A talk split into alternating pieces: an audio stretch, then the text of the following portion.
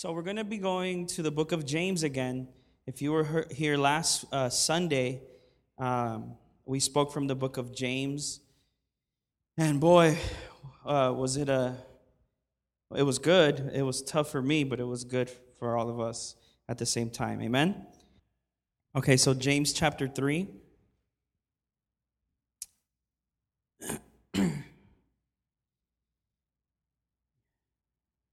Yeah. Amen? All right, let's read it. I have New King James that I'm reading. My brethren, let not many of you become teachers, knowing that we shall receive a stricter judgment. For we all stumble in many... We're going to read until verse 12, so bear with me. For we all stumble in many things. If anyone does not stumble in word, he is a perfect man, able also to bridle the whole body. Indeed, we put bits in horses' mouths, that they may obey us, and we turn their whole body. Look also at ships, meaning like boats. Although they are so large and are driven by fierce winds, they are turned by a very small rudder wherever the pilot desires. Even so, the tongue is a little member and boasts great things.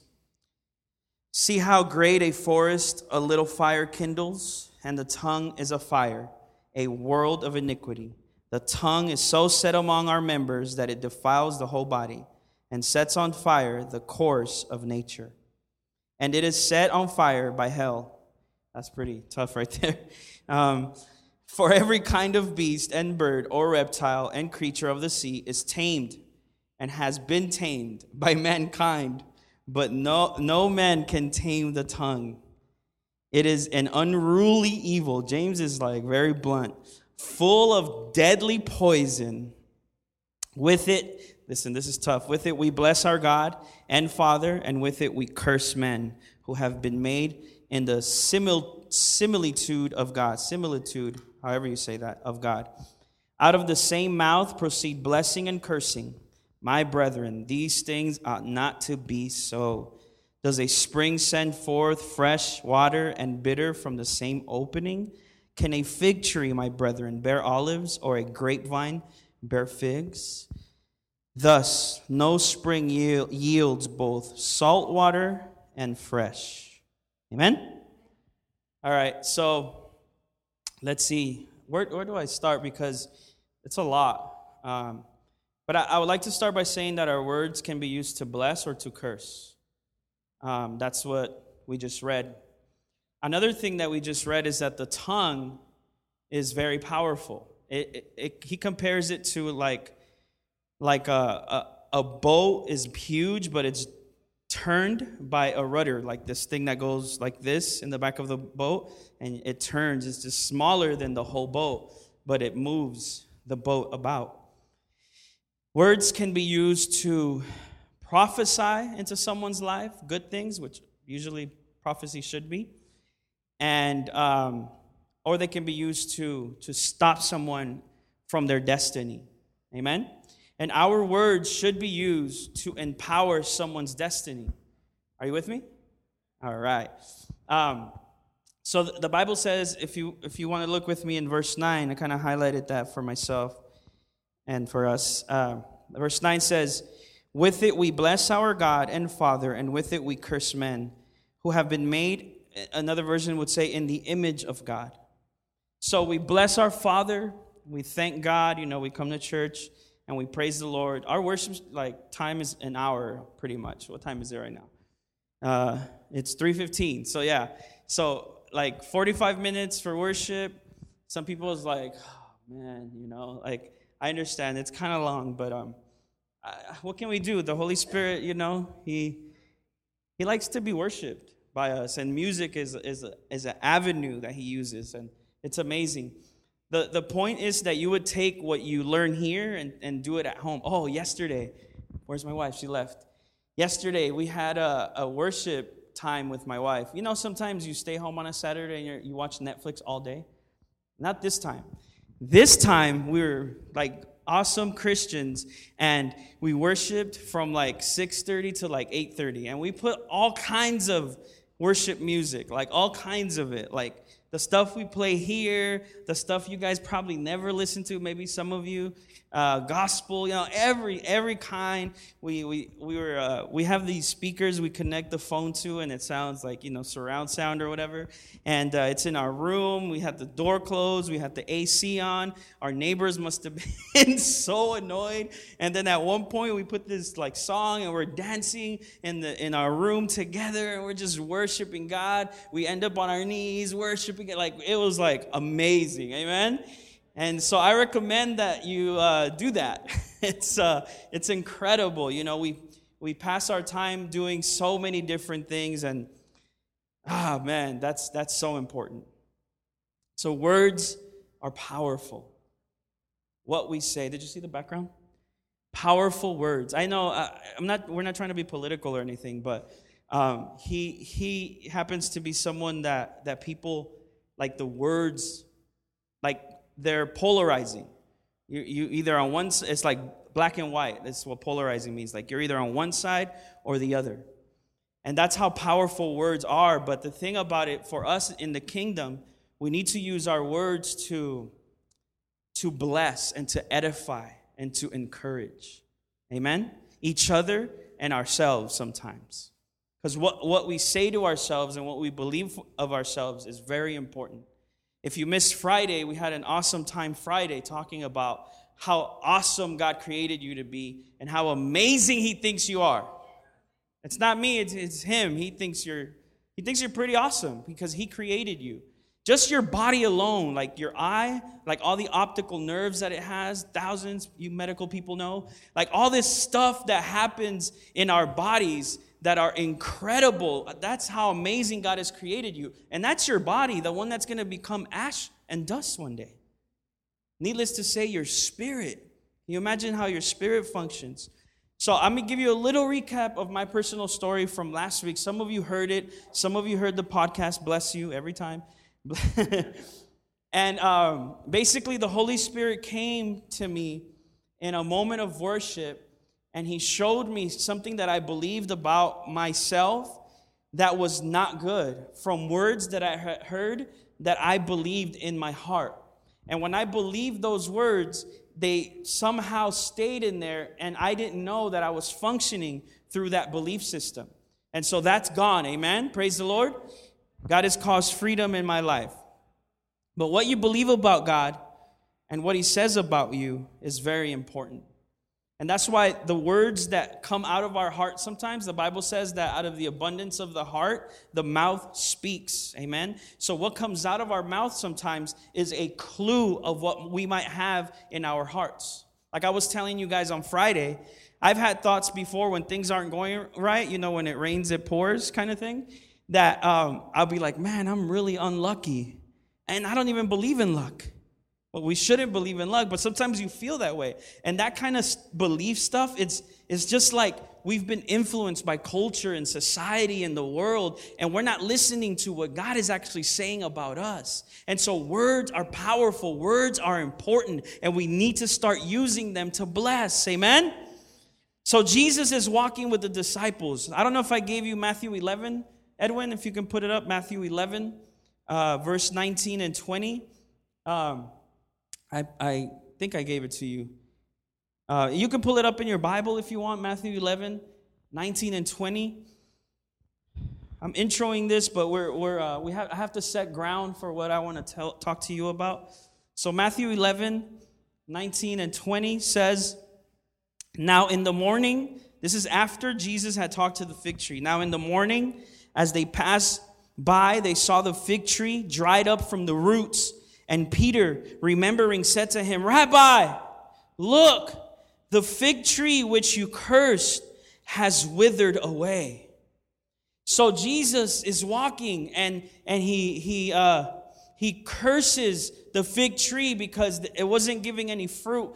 But if you read the whole chapter in context, what it's trying to say is that words with faith can do things. Because the verses right after this, He says, if you tell that mountain to move, it will move. Amen?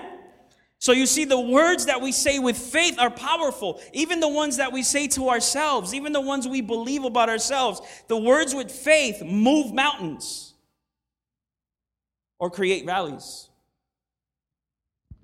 So this is what Jesus was trying to teach them. He was trying to teach them that you have power in your words, and what you say reflect who you are sometimes. Sometimes they don't. Sometimes you say things out of, anger, emotion, things like that. You say things and you just come out. I don't want you to live. I'm not preaching a message where you live scared about everything that you say. Like if you say, I'm starting to get sick. Don't say that. Oh, you're going to get sick. I'm not talking about being superstitious. You understand? We're not superstitious. We're believers in Christ and God. We're children of God. Amen. So I don't do horoscopes. I don't care if it's Friday the 13th. I don't care if I see a black cat. Actually, I don't like any cat. No offense. But what I'm saying is that we're not superstitious. I don't want you to live a life of like, oh my God, I got to be careful what I say. No, what I'm saying is what you believe and then what you say.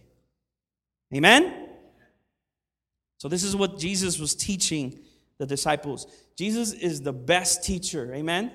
He teaches by walking with you. He shows you, look, if you do this, this is going to happen. And he shows you, and the disciples are like, oh, they're like kids. Oh, wow, that's how you do things. Oh, awesome. Or whatever, their reaction was.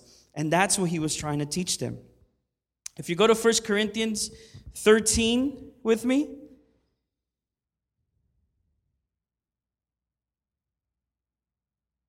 This is talking about prophecy. And when we use prophecy, we use our words, usually. Probably about 100% of the time. Probably. 1 Corinthians 13:8. Amen? Look, love never fails.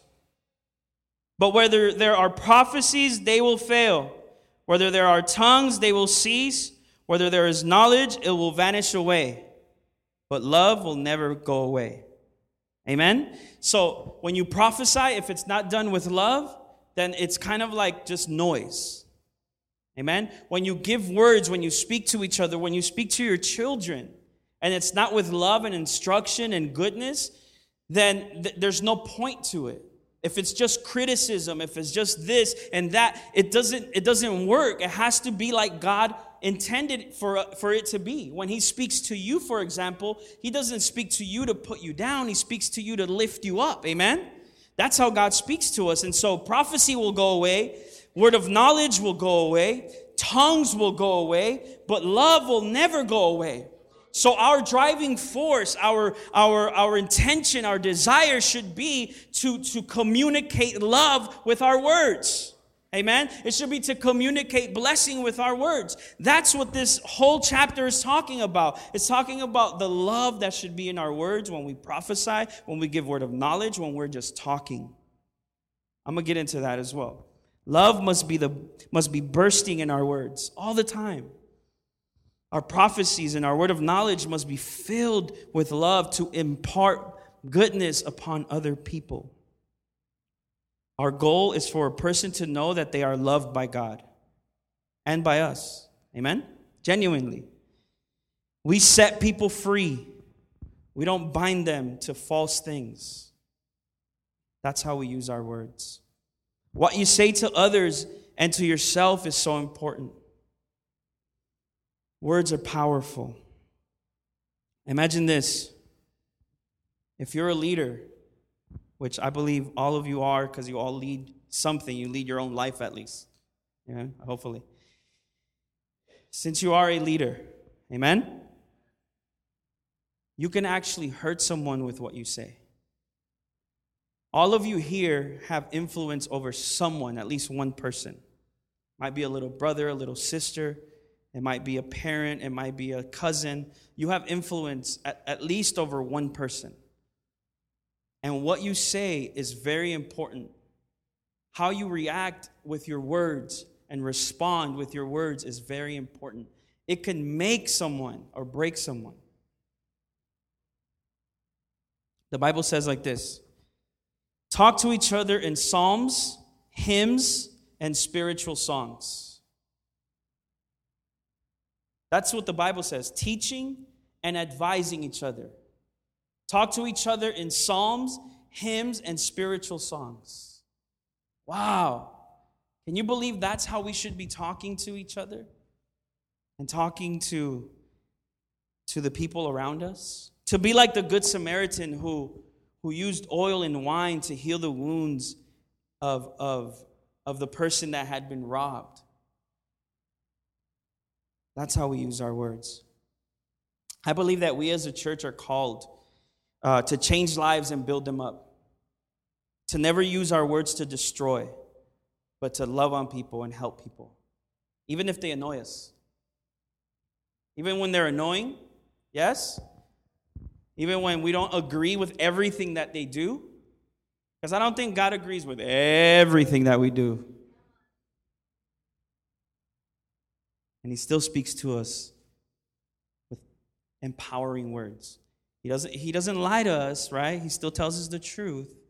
But he does it in a way that's wise to empower us to live a better life. Amen? So, as James is pleading with us, let's go back to James. I know it's like a Bible study, but okay, where? Come on, phone.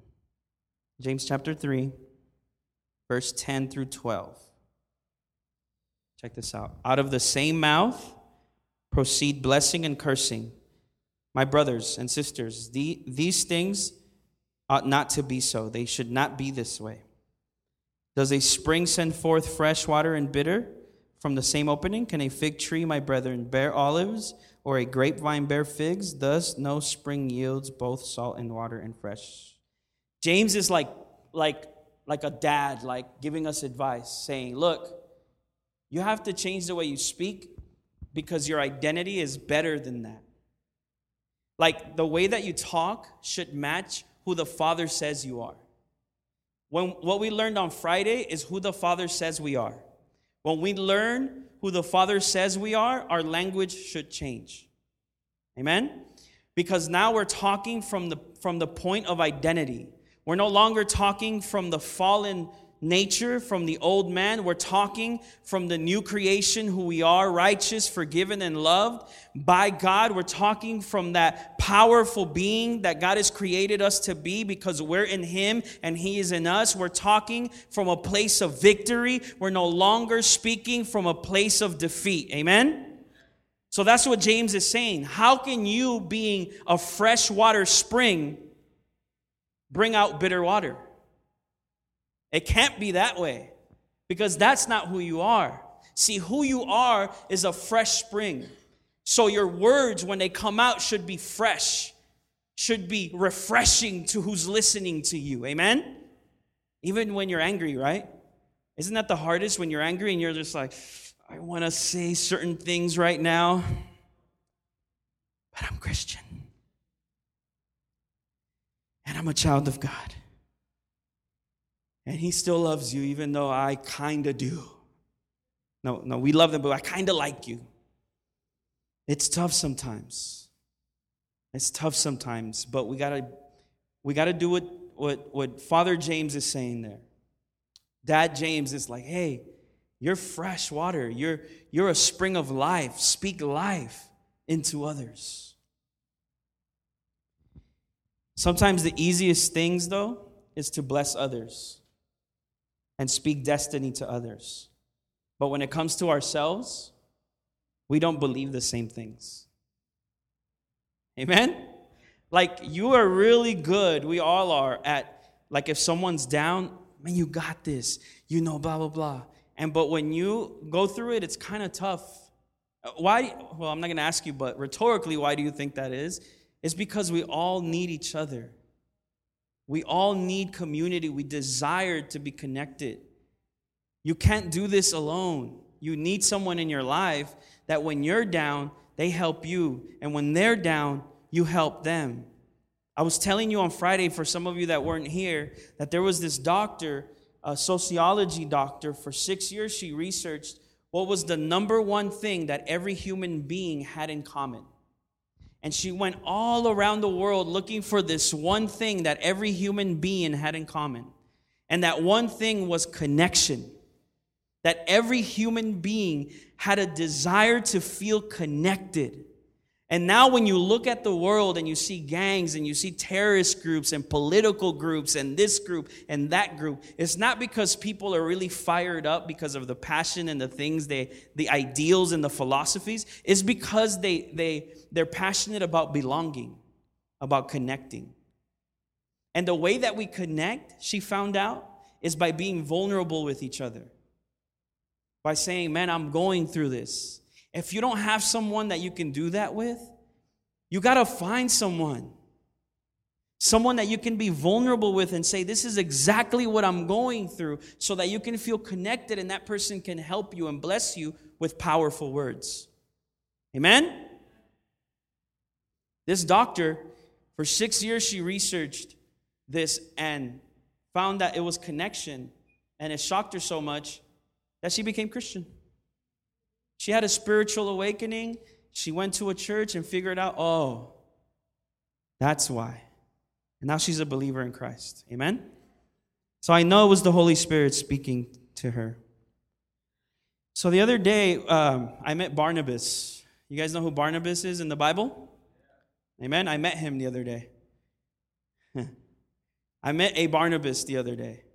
I was shocked. Barnabas means encouragement, right? It means like son of encouragement. I met Barnabas in my life. Another Barnabas in my life. I met this young man. We went to the Bethel conference, and I sat next to this guy named Daniel Kim. He's in Chicago, but he's from Way of Korea. Okay, so he's a Korean dude. So I sit next to him, and I'm like, "Hey, how are you? You know, we're gonna be sitting next to each other for the next million hours, so." How are you? And he's like, hey, how's it going? I'm like, hey, I don't know why I said this, but I was like, hey, are you in ministry too? He's like, yeah, how'd you know? Are you? Yeah, oh my God, blah, blah, blah. I was like, well, what do you do? And he's like, I'm an assistant pastor at my church in Chicago. And I was like, oh, that's awesome. And he asked me, and I told him. And I was like, how old are you? He's like, I'm 36. And I'm like, oh my gosh, me too. We're so young and handsome. Amen? All right, thank you. Thank you, Cynthia. And we were talking, and then we had a moment before, like, the whole thing ended to just talk about his, like, desire. And what you're about to hear next is shocking to me. I hope maybe it won't be to you. But he said, I have been called to be an assistant pastor. It's like, I don't want to be a lead pastor. I don't care for it. I've been called to assist lead pastors. And I was like, really? Are you sure? Because everyone else wants the top spot, right? Wants the pastor spot. But he's like, no. I'm called to assist pastors. I love encouraging. I fight for my pastor. I make sure that, oh, by the way, that she is okay. And that she has everything, and that she's served, and that she feels good. And I carry the torch for empowering my pastor. And I was like, whoa, Barnabas. And then he called me. We talked on, I think, Monday or Tuesday. And we're on it was Thursday. It was date night. I remember because Cynthia was upstairs waiting for me, and I'm in the car with Daniel on the phone because it was so good, and he kept talking, and he talks a lot, and hence being a pastor. And so he's talking to me, and he's like, let's pray, after we talked. Let's pray. I told him our story about church, and he's like, let's pray. I want to pray for you. All right, so he begins to pray. And then he begins to prophesy over my life. And he begins to, like call things out that are true in my life, personal stuff. And I was like, oh my gosh, this guy, I need to, bring him to Grace and Love one of these days. And he's like just telling me, just like speaking life into me. You understand? Like he was prophesying over my life, and he kept saying, I feel from God that this and that is going on. And I feel from God that this, everything that I had been feeling, he was saying, and I was like, wow! What a turnaround. That's who God is calling us to be. Barnabas to each other, encouragement to each other. Are you with me? What does that do when someone is encouraging and it speaks life to you? It fully develops your identity in God.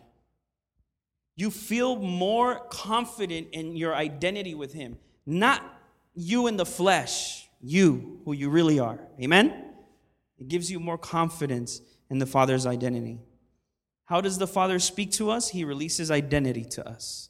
He speaks truth about who we are.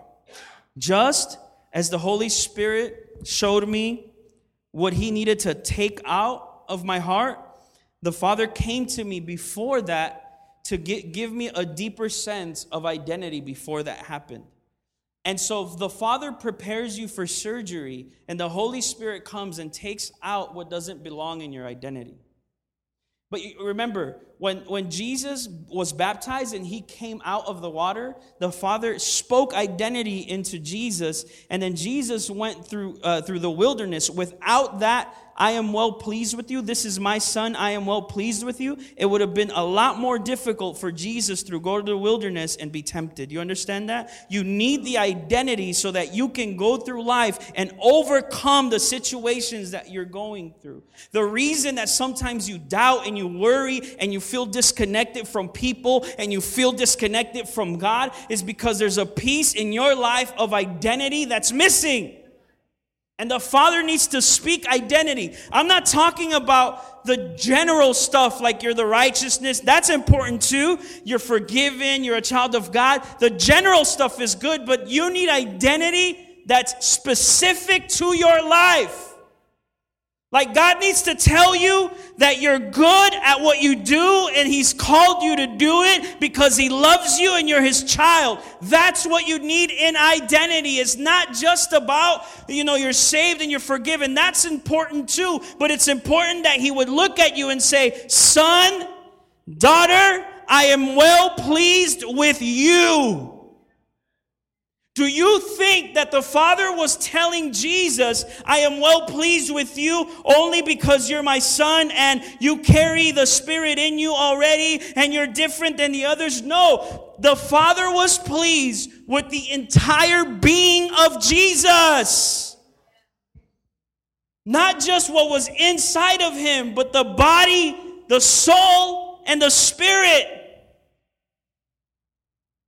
Why do you think that this world is suffering from an identity crisis? Why do you think that it's just coming up and everyone's confused and there's such confusion in this world about who am I? Because of the Father, identity is missing. And so when the Father's... And we're the Christian ones and we need that. Imagine the world. We need God to speak directly into our hearts and say, I am well pleased with you because of this. And once you receive identity, the Spirit is going to come and take away anything that doesn't belong to what the Father has said about you. When the Holy Spirit convicts us of righteousness, it is saying, the Father has declared you righteous. This doesn't match what the Father has said about you. We need to take this out. This doesn't belong to who God says you are. So the Holy Spirit, gentle, tender, loving, takes this out because it doesn't match who the Father says you are. So when He's telling Jesus, I am well pleased with you, He's saying, I'm pleased with your personality because I made you that way. Because Jesus was funny. He was also tough. He stood his ground, but he was also funny. And what God is saying, I am well pleased with your character because I made you that way. I'm well pleased with your personality. Some of you don't even like yourselves. I'm not talking about the things that you need to change. I'm not talking about the things that are out of character. I'm talking about who you truly are. God loves you. He created you this way. You can't walk around hating yourself. That's not good. The kingdom is not that. That's fake. That's false. Now, Christians would walk around saying, no, we got to... That's not humble. That's dumb. I am pleased with who you are, my son, my daughter. I am pleased with how I created you. Your personality, your character. I am even pleased with how I created your body. See, when identity hits you, you're going to want to take care of your emotions, your character, your personality, and your temple. Every part of you will want to please God about what He says about you. When identity hits you, it hits you in the deepest core in your spirit, and it starts to bubble up, come up, to where even you want to take care of your body. You know it's not good for you. God knows. He speaks to you. Take care of your spirit, meaning have a relationship with God. That's how you take care of your spirit. You feed the spirit. How do you take care of the soul? You let the Holy Spirit come and transform your mind, be renewed by the transformation of your mind, and eventually, everything comes along. Now, I know Paul told Timothy, look, fitness is only helpful a little bit. I know. But I'm not talking about you being in the gym 24 hours a day. I'm talking about just simply taking care of what God has given you. It's quiet. First, the Son, through grace, gives access to a marvelous kingdom. Then the Father gives identity, and then the Holy Spirit empowers you to walk in that full identity. See, the reason the Holy Spirit is so important in our lives and we need to have fellowship and relationship with Him is because He tells us who we are from what the Father has said. You'll see what I mean in a few minutes when you hear my testimony. I am who God says I am. My identity is in Christ Jesus. He is well pleased with who I am. In Him, He loves me, therefore I love me and love others. I am who God says I am. My identity is in Christ Jesus. He is well pleased with who I am in Him. He loves me, therefore I love me and love others. Again, before the Holy Spirit came to show me what He needed to remove from my life, the Father was already marking me with identity. I said this already, but He prepared me for surgery. He said, this is who you are. This is who you are. This is why you're so passionate about certain things. And this is why you hate certain things. Okay, dislike then if you like that better. So I was in worship. And I had to take my phone out because the Holy Spirit, I had one of those moments. You know, when God gave me the name Grace and Love, He didn't give it to me for a church. At least I didn't know that. He gave it to me like 6 months or 8 months before I had been given the position of a youth pastor. And most of you know the story. As I was driving and the Lord began, well, actually, Cynthia was driving. And I was in the passenger seat.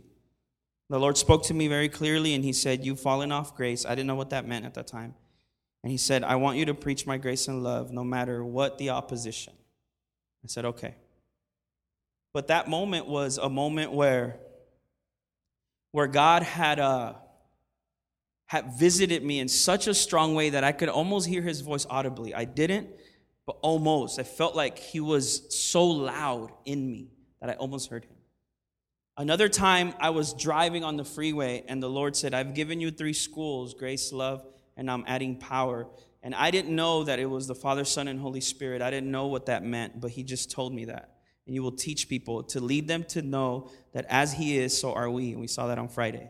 And I'm just now kind of getting it, to be honest with you. So as I'm worshiping, the Holy Spirit, he tells me one thing first. And then he just starts to go. See, when you're prepared to receive, like you should all be ready today to receive something special from God, directly specific for you in regards to your identity. And when he begins to speak to you about identity, he actually gets excited, especially when you listen. And because you're listening, he wants to give you more than what you think. I used to write pages of notes when I first discovered that God actually loved me and that I didn't have to work for love and work for acceptance. I used to sit in my room and write pages of notes of the things that God would tell me. And this was one of these times. I didn't get pages, but I got some good stuff. Here it goes. This is the first thing that he said. He said, "You have been called to break religiousness off of people." That's why sometimes some things that I say are kind of shocking to some. But this is the Father. This is for me. But it'll transfer into the DNA of this church. It already has, but let me keep going. You have been called to break religiousness off of people. That's why you're so passionate about my gospel, the gospel of grace. This is what he told me. You lived in legalism so long, so you dislike it. And I thought, well, okay, I agree. I'm with you so far, Lord. I agree. What he said next is what creates the connection between Son and Father and identity. You ready? He said, first, let me go back. You lived in legalism so long, so you dislike it. But so do I. And when he said that to me, it impacted me so much. I didn't understand why I was so passionate about it. I just thought it was my experience. It's not just my experience. It's God's passion for us to be free from religiousness and legalism and have an actual relationship with God. It's not my message. It's my Father's message. You're special in that way. You can create an environment of safety. You're not afraid of sin. So don't get tired of breaking off the chains of legalism. This is strong, but I believe he said this to me. I hate legalism for what it does to my people. And that's why you hate it so much also.